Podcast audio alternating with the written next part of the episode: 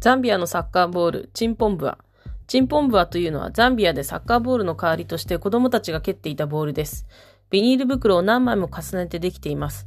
私が以前インターンをしていたナオスパにもチンポンブアがたくさんありました。